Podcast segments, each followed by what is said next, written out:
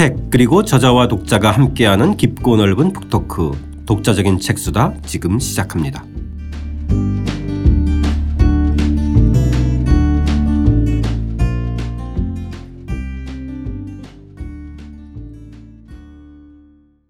이우견 교수와 함께하는 이우견의 중국 수업 오늘은 13장입니다. 트럼프 지지에서 창업 열풍까지 중국 청년들의 초상에 대해서 이야기해 보겠습니다.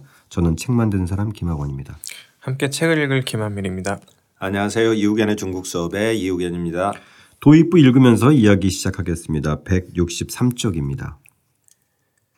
개혁 개방이 시작되고 각 가정에서 오직 한 자녀만 낳을 수 있는 한 자녀 정책이 시행된 1980년대 이후 출생한 사람들을 이른바 포스트 80 세대, 중국어로 바링허우 세대라고 부릅니다.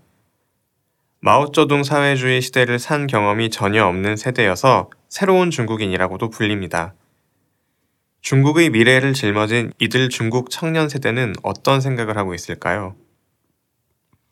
우리나라에서도 82년생 김지영으로 상징되는 80년대 세대들이 그렇죠. 기존의 세대들과 다른 이제 문화 트렌드, 예. 이른바 new millennium 세대라고 예, 예. 불렸는데 예. 중국에서도 특별한 그 지칭 말이 있네요. 八零后 세대. 그러니까 이 80년대는 이제 어, 개혁 개방이 지난해로 40주년을 맞았는데 개혁 개방 세대인 거죠. 아 예. 어 엄밀하게 하자면 이제 78년에 개혁 개방이 정식으로 채택이 되지만 이제 그 이후 그러니까 80년대부터 태어난 세대를 이렇게 이제 그 이후 세대를 일반적으로 80년대 세대 이렇게 부르는 겁니다.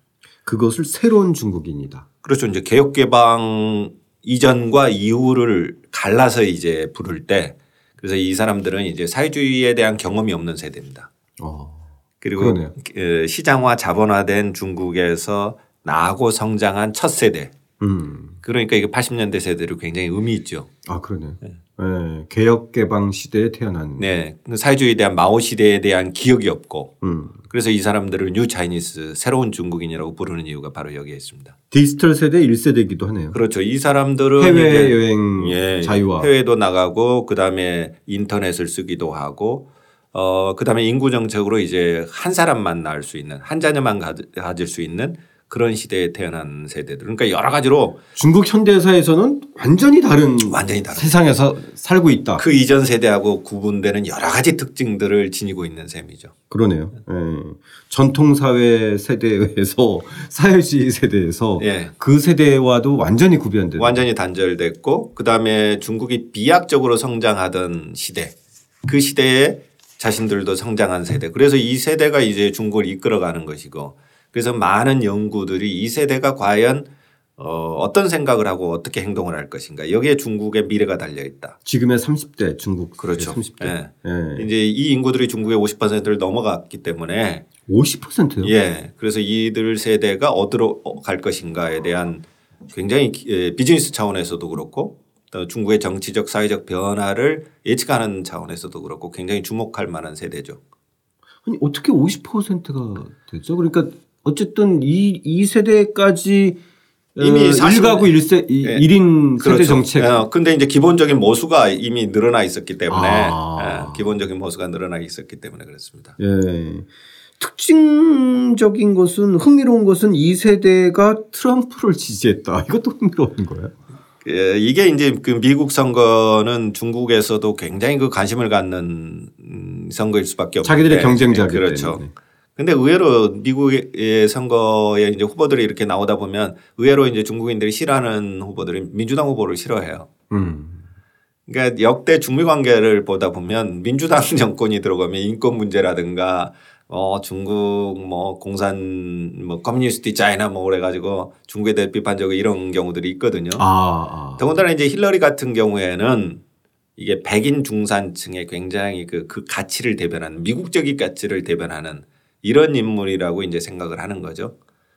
그런 측면에서 보자면 트럼프에 대한 지지도 있지만 반 힐러리 음. 이제 이런 정서가 합쳐져서 어 오히려 트럼프를 더 좋아하는 것이 됐고 이 트럼프를 원래 음역할 때도 또 이름이 그 사천할 때 내천자를 써가지고 그 다음에 우리 그 족보할 때 보자를 써가지고 이게 트럼프 이렇게 했거든요. 이렇게 불렀었어요. 처음에 음역을 할 때, 아. 이름을 할 때. 네. 트럼프를.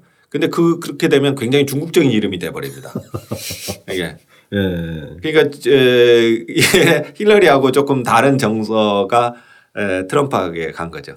한편으로는 그 이 80년대 세대들이 갖는 그 이 보수적 성향도 좀 반영되지 않았을까요? 이게 젊은 성향들이 가지고 있는 어떤 그 강한 것 네. 또는 보수주의 그다음에 국가 애국주의 뭐 이런 정서가 에, 트럼프가 추구하는 가치하고 조금 더 맞아 들어가는 측면도 있죠. 네. 그러니까 어, 우리도 지금 그런 얘기들이 자꾸 나옵니다만은 20대가 보수화되고 있다라는 얘기를 많이 하는데 어, 중국도 어느 정도는 그런 측면이 있어요. 근데 에, 지금 중국의 20대나 30대는 한국의 20대 30대도 훨씬 행복해요 사실은. 어 그래요? 예. 네. 뭐 취업도 우리보다는 좀 더 어렵지만 그래도 더 잘 되는 그렇겠죠. 편이고. 뭐 성장률이 아직까지 네, 아직까지 유지되고, 유지되고 있으니까 네, 그러니까 뭐 더군다나 제 작년 재작년 취업률 같은 경우에는 거의 80% 90% 육박하거든요. 어. 어 그러니까 에 중국 물론 이제 그 빈부차가 갈수록 커지면서 그 상대적 박탈감이 갈수록 늘어나고 있기는 하지만 우리나라 어떻게 보면 한 80년대 같은 분위기 그런 분위기가 네. 있습니다. 그리고 요즘에는 이제 창업 열기가 굉장히 아주 세지면서 어 이들 세대가 굉장히 디지털 세대이고 IT 세대이고 그 다음에 중국의 새로운 시대를 상징하는 세대인데 한편으로는 굉장히 민족주의적인 예, 그런 성향을 지닌 세대 이렇게 볼 수 있죠.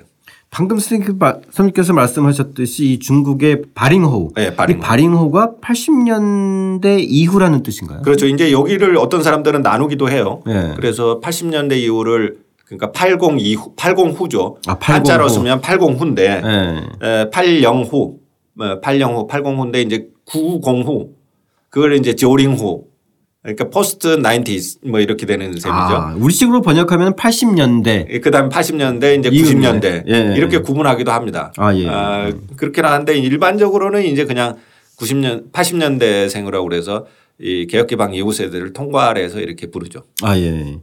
이 80년대 세대의 또 다른 특징이 이제 민족주의 성향인데요. 165쪽 읽고 또 이야기해 보겠습니다. 2016년에 일어난 또 다른 사건은 중국 청년들의 민족주의 성향을 여실히 보여줍니다. 2016년 1월 타이완 총통 선거를 앞둔 때에 중국 청년들이 타이완 독립을 추구하는 민진당 후보인 차이 잉원의 페이스북을 비롯해 타이완 주요 일간지와 텔레비전 방송국 페이스북을 집단으로 공격한 것입니다.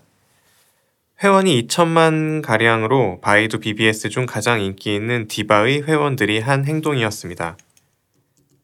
이들은 페이스북에 중국 대륙 국가를 올리고 대륙 정치 지도자 사진을 올리는가 하면 타이완과 대륙이 하나임을 강조하는 글이나 시를 올리기도 했습니다. 이들이 내건 구호는 디바가 출정하면 풀한 폭이 살아남지 않는다였습니다. 그러니까 이 세대의 특징이 자기 중심, 자국 중심 이런 게 강하, 강하니까 그 트랜스네이셔널한 국제 이념보다는 자국 이해와 자기 이해를 좀 일치시키는군요. 그렇죠. 이 세대들은 그 중국이 강한 힘을 가지면서 성장해 올 때거든요. 어, 그러니까 나라가 중국이라는 나라가 좀 모욕을 당한다든가 또는 무시를 당한다든가 하는 것을 참지를 못해요. 왜 우리가 뭐 그렇게 무시를 당해야 되는데 이렇게 되는 거죠. 그러면서 자기 나라에 대한 굉장한 자부심이 있는데 이게 상장할 때부터 이들이 이제 2000년 예, 1990년 이제 대개 보면 이제 성장기로 보면 80년대생이라고 치면 성장기가 이제 80년대 후반 90년대 될 때 중미 관계가 악화되고 네. 여러 가지 이제 중국과 서구 사이에 여러 가지 그 정치적 예, 갈등들이 있었던데 예, 그러면서 이제 민족주의적인 어떤 정서가 상당히 강해지겠죠. 그리고 이제 중, 여기에는 이제 중국 정부의 역할도 있었어요. 그러니까 어, 천안문 사태 1989년 천안문 사태가 난 뒤로 이제 이데올로기적 공백이 생기죠. 더군다나 지금 사회주의 이념을 내세워봤자 뭐 청소년들이 청년들이 거기에 호응하겠습니까? 그러니까 이제 애국을 내세우는 겁니다. 음. 민족을 내세우는 거죠. 중국이 이렇게 이렇게 가야 된다. 그래서 민족주의 교육 또는 애국주의 교육을 강화시킵니다. 그 애국주의 민족주의 교육을 가장 강하게 받고 자란 세대가 바로 이들 세대입니다. 아. 그러니까 정서적으로 굉장히 그 음. 민족주의적인 정서를 가질 수밖에 없는 그런 여러 가지 이유가 있는 것이죠. 그러니까 중국의 개혁 개방과 그 이후에 시장 개방을 하면서 세계 무대로 진출하는 데 있어서 네. 다양한 갈등과 이제 서방 서구 언론이나 서구의 공격을 받으니까 네. 그거에 대한 일정의 열린 홍위병 역할을 이, 이 세대들이 그렇죠. 하는 이들이 전사로 나서는 겁니다. 음. 그러니까 그리고 이제 중국 정부는 그거를 음, 좀 더 즐기고 있고. 어, 어떤 경우에는 부추기기도 하고 어떤 경우에는 통제하기도, 통제하기도 하고 너무 세면은 또 그게 왜 이렇게 우리 정부가 굴욕적이냐. 아, 그렇죠. 이렇게 해서 이제 정부를 공격할 수 있으니까 네. 수위 조절을 잘 하는 셈이죠. 그러니까 글로벌화가 진행된다고 해서 다 이렇게 세계 시민으로 나서는 건 아니잖아요.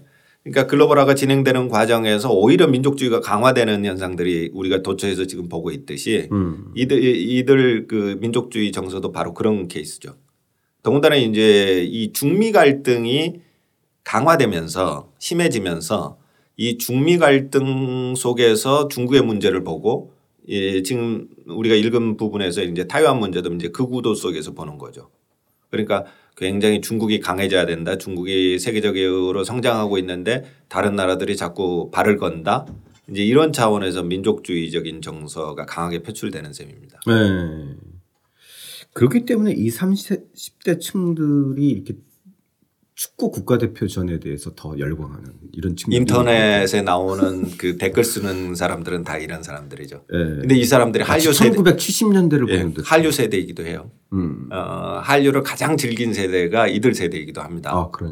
그러니까 아주 그 한국과 관련해서 굉장히 복잡한 정서를 가지고 있는 어, 세대이기도 합니다. 다층적인 정서겠죠. 문화적으로는 그렇게 열려 있고. 그렇죠. 또 때로는 그런 이해관계가 충돌할 때는 예, 뭐 케이팝이나 이런 거 할 때는 뭐 한류 드라마를 볼 때는 완전히 빠져 있으면서 그것들을 네. 다 이렇게 퍼나르기도 하고 하면서도 한편으로는 어 한국을 굉장히 좀 무시하기도 하고 뭐 이런 복합적인 정서를 가지고 있는 세대들입니다.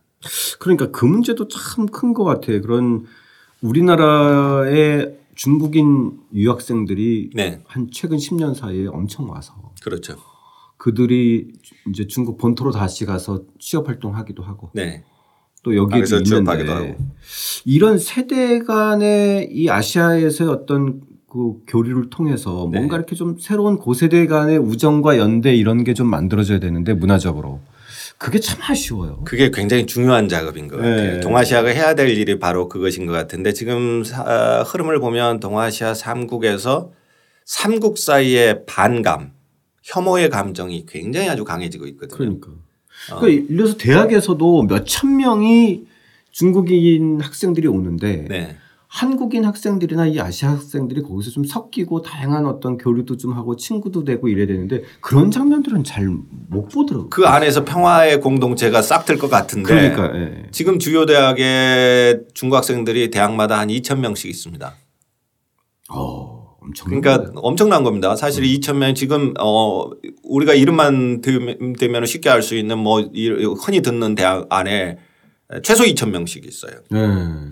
그렇다면 이들이 이제 계속 반한으로 성장을 해버리면 한국에 대한 혐오의 감정 그다음에 대학 안에서 한국에 대한 어떤 부정적인 생각을 갖고 중국에 돌아간다면 우리나라는 큰일 나는 셈이죠. 그렇죠. 네. 서울에서 중국인 유학생들의 연대 시위가 발생할 수도, 발생할 수도 있어요. 그리고 네. 지금은 이것이 국제 문제로 되게 이제 맘만 먹으면요 개별 대학에서 총학생회장 중국 학생 뽑을 수 있습니다. 아, 자기들끼리 뭉치면. 그렇죠. 예. 2천 명인데요, 뭐. 아니 미국의 웬만한 대학의 예. 부총장 뭐 그다음에 총학생회장, 네. 부총학생회장 다 중국인들이더라고요. 그러니까 어, 이게 전 세계적인 현상이 돼버린 거예요. 이들 세대들 그러니까 중국의 80년대 이후의 세대들이 하나만 있으니까 그리고 부모들이 이제 개혁 개방 이후에 또 시장 하위에 돈을 많이 벌었던 거죠. 네. 그리고 중산층만 되면 하나는 다 보낼 수 있습니다 해외. 음. 지금 중국인들의 소득으로 보자면 아, 네. 하나는 다 보낼 수 있어요. 그러니까 다 내보내는 거죠. 그러니까 지금 이 중국 유학생들이 전 세계 도처로 나가고 있는 셈이죠. 음, 음. 어, 이게 전 세계 대학들에 지금 중국 학생들이 다 있어요. 그래서 어, 한편으로는 아, 어떻게 보면은 뭐 이렇게 그 중국 이 전 세계 대학들의 재정적인 측면에서 많은 기여를 하고 있는데 한편으로는 굉장히 위험한 측면도 있어요. 네. 저는 이렇게 가다 보면 저 지금 대학 한국 대학의 추세가 이렇게 가다면 나중에 한국 대학들의 교수 되고 뭐 하는 사람들은 중국 학생들일 것 같아요. 지금 한국 학생들 대학원 안 오거든요. 네. 어. 그런데 중국 학생들은 유학으로 옵니다. 나중에 보면 이게 학문 생태계 차원에서도 굉장히 아주 복합적인 대처가 필요한 그런 부분입니다. 자, 이 세대들의 문화적 특징에 대해서 좀 살펴보겠습니다. 1980년대 생들의 문화적 특징이 170쪽에 기술되어 있는데요. 함께 읽고 이야기 나눠보겠습니다. 1980년대 이후 출생한 중국 청년 세대의 특징과 관련된 유행어들을 보면 그들의 고달픈 삶을 짐작할 수 있습니다. 하우스 푸어, 달팽이 집, 개미족, 맨몸 결혼, 부자 2세, 관료 2세, 가난한 2세 등의 유행어에서 이 세대의 그늘이 느껴집니다. 중국의 부동산 투기 열풍이 불면서 아파트로 두 달 만에 약 30만 위안, 하나 약 5천만 원을 번 일이 일어나자 인터넷에 이런 농담이 유행했습니다. 30만 위안을 벌려면 농민은 당나라 때부터 지금까지 쉼없이 일해야 하고 한 달에 1,500 위안을 버는 노동자는 1840년 아편 전쟁 때부터 하루도 쉬지 않고 일을 해야 한다는 내용입니다. 어, 이 세대들의 문화적 특징을 나타내는 용어들을 살펴보면 네. 우리와 유사한 게 참 많아요. 이건 유사한 거죠. 하, 우스푸 어. 달팽이지. 우리 고시촌이나 뭐 네, 그 1인 뭐 가구 원룸 이런 데 그렇죠. 보면 이런 개념일 것 같고 개미족, 맨몸 결혼. 우리, 우리 세대들이 이제 결혼 안 하잖아요. 아예. 우리도 뭐 흑수저도 나오고 뭐 여러 네, 가지 나오는데 금수저, 흑수저도 그렇죠. 이제 예. 부자 2세, 가난한 2세 예. 다 예. 예. 대물림 되는. 대물림 되는 거죠. 그러니까 중국이 그 부동산 가격이 폭등하면서 어, 집을 살 수가 없는 거죠. 네. 그리고 사회주의는 예전에는 집을 다 줬었는데 이제 집을 각자가 사야 되는데 직장 가도 집을 안 준단 말이에요. 어. 예전에는 예를 들어서 A라는 직장에 들어오면 그 직장에서 어, 집을 다 아파트를 줬고 네. 그다음에 이제 직급이 올라가면 거기에 따라서 좀 더 큰 거 큰 거 이렇게 줬는데 이제는 안 주니까 음. 각자 사야 되는데 부동산은 엄청나게 뛰어버렸죠. 돈을 모아도 갈 수가 없는 겁니다. 그래서 이게 이게 말하자면 자본주의적인 시장 관계가 여기에서 형성되면서 그 쓴맛을 보고 있는 첫 세대들입니다. 그러니까 그 윗세대들은 몰랐어요. 그렇죠. 그런데 이 세대들은 이제 이걸 압니다. 그러니까 아, 이게 시장화 자본주의 하는 게 이런 거구나라는 걸 아는 거죠.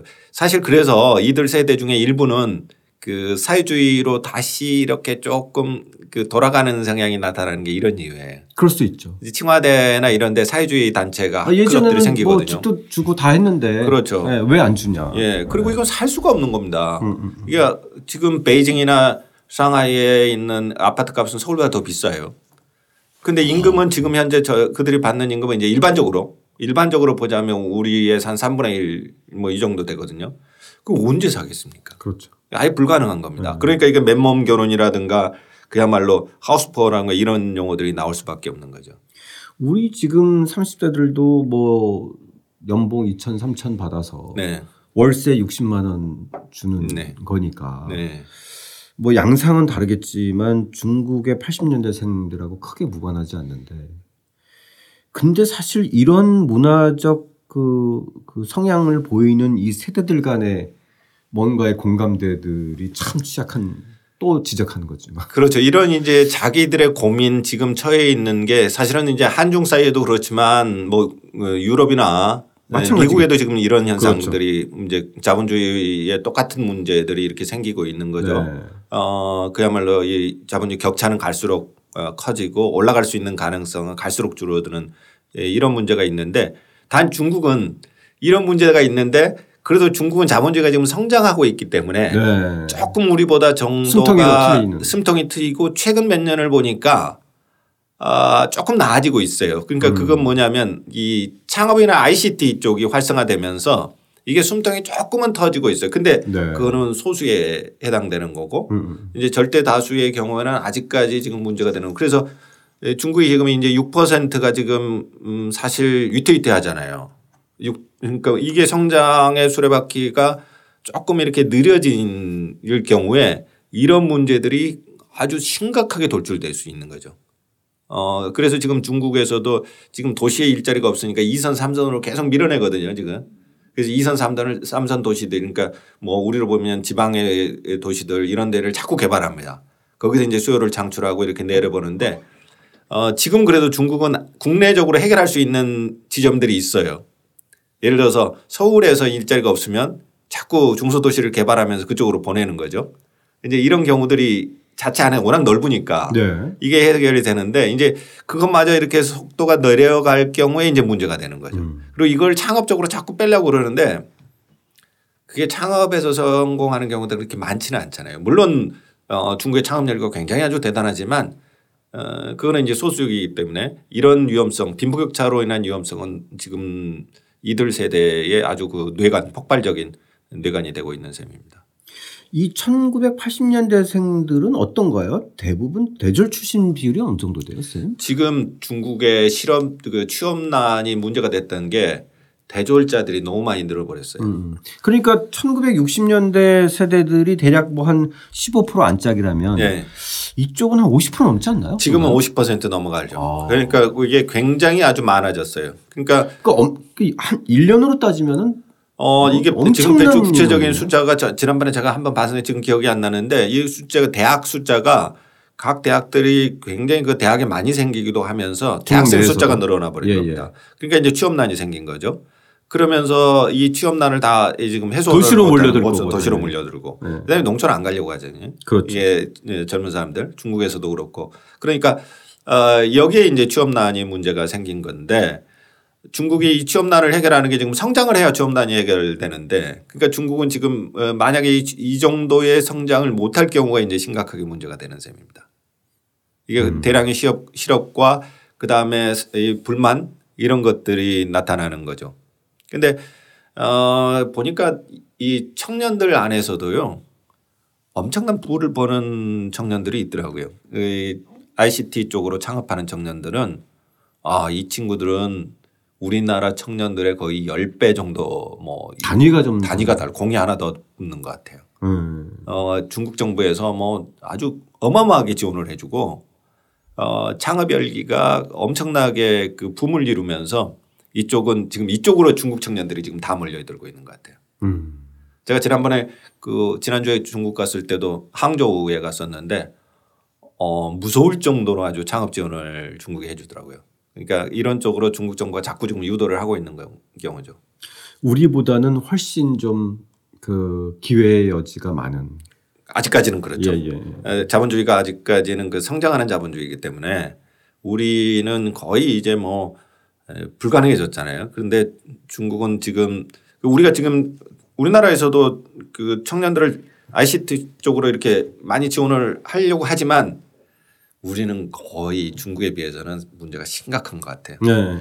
제가 그 항저에 있는 그 드림타운이라고 하는 정부 중국 정부가 네 곳을 전국에 만들었거든요. 거기에 하는데 그 창업 성공률이 한 35% 되더라고요. 어마어마한 게 높은 거죠.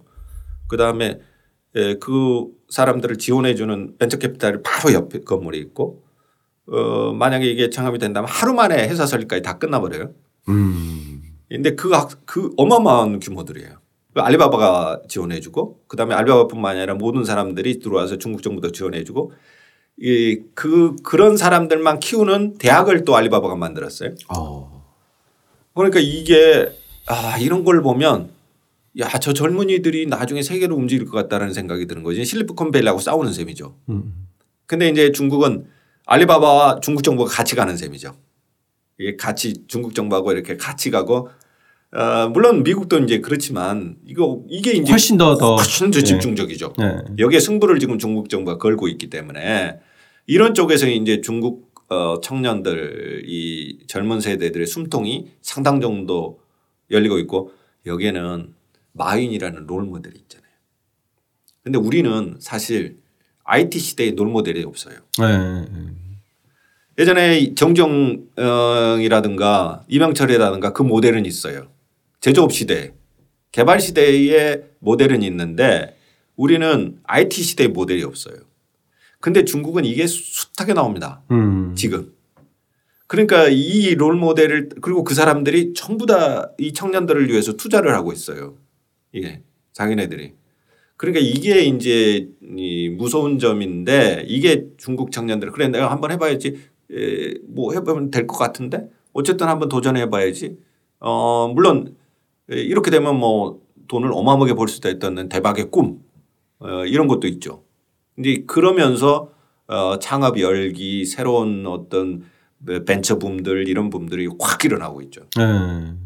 한편으로는 어떤가요? 이게 특히 중국 같은 경우는 시장 경제가 도입되고 이렇게 글로벌한 환경이 돼도 여전히 그런 문화 어, 컨트롤 이런 게 꽤 있잖아요. 그렇죠. 인터넷에서의 어떤 국가 어, 검열 통제 이런 것들은 좀 어떤가요? 많죠. 음. 근데 이게 역설인 게 늘 하는 사람이 중국의 데이터가 질이 좋아요. 어.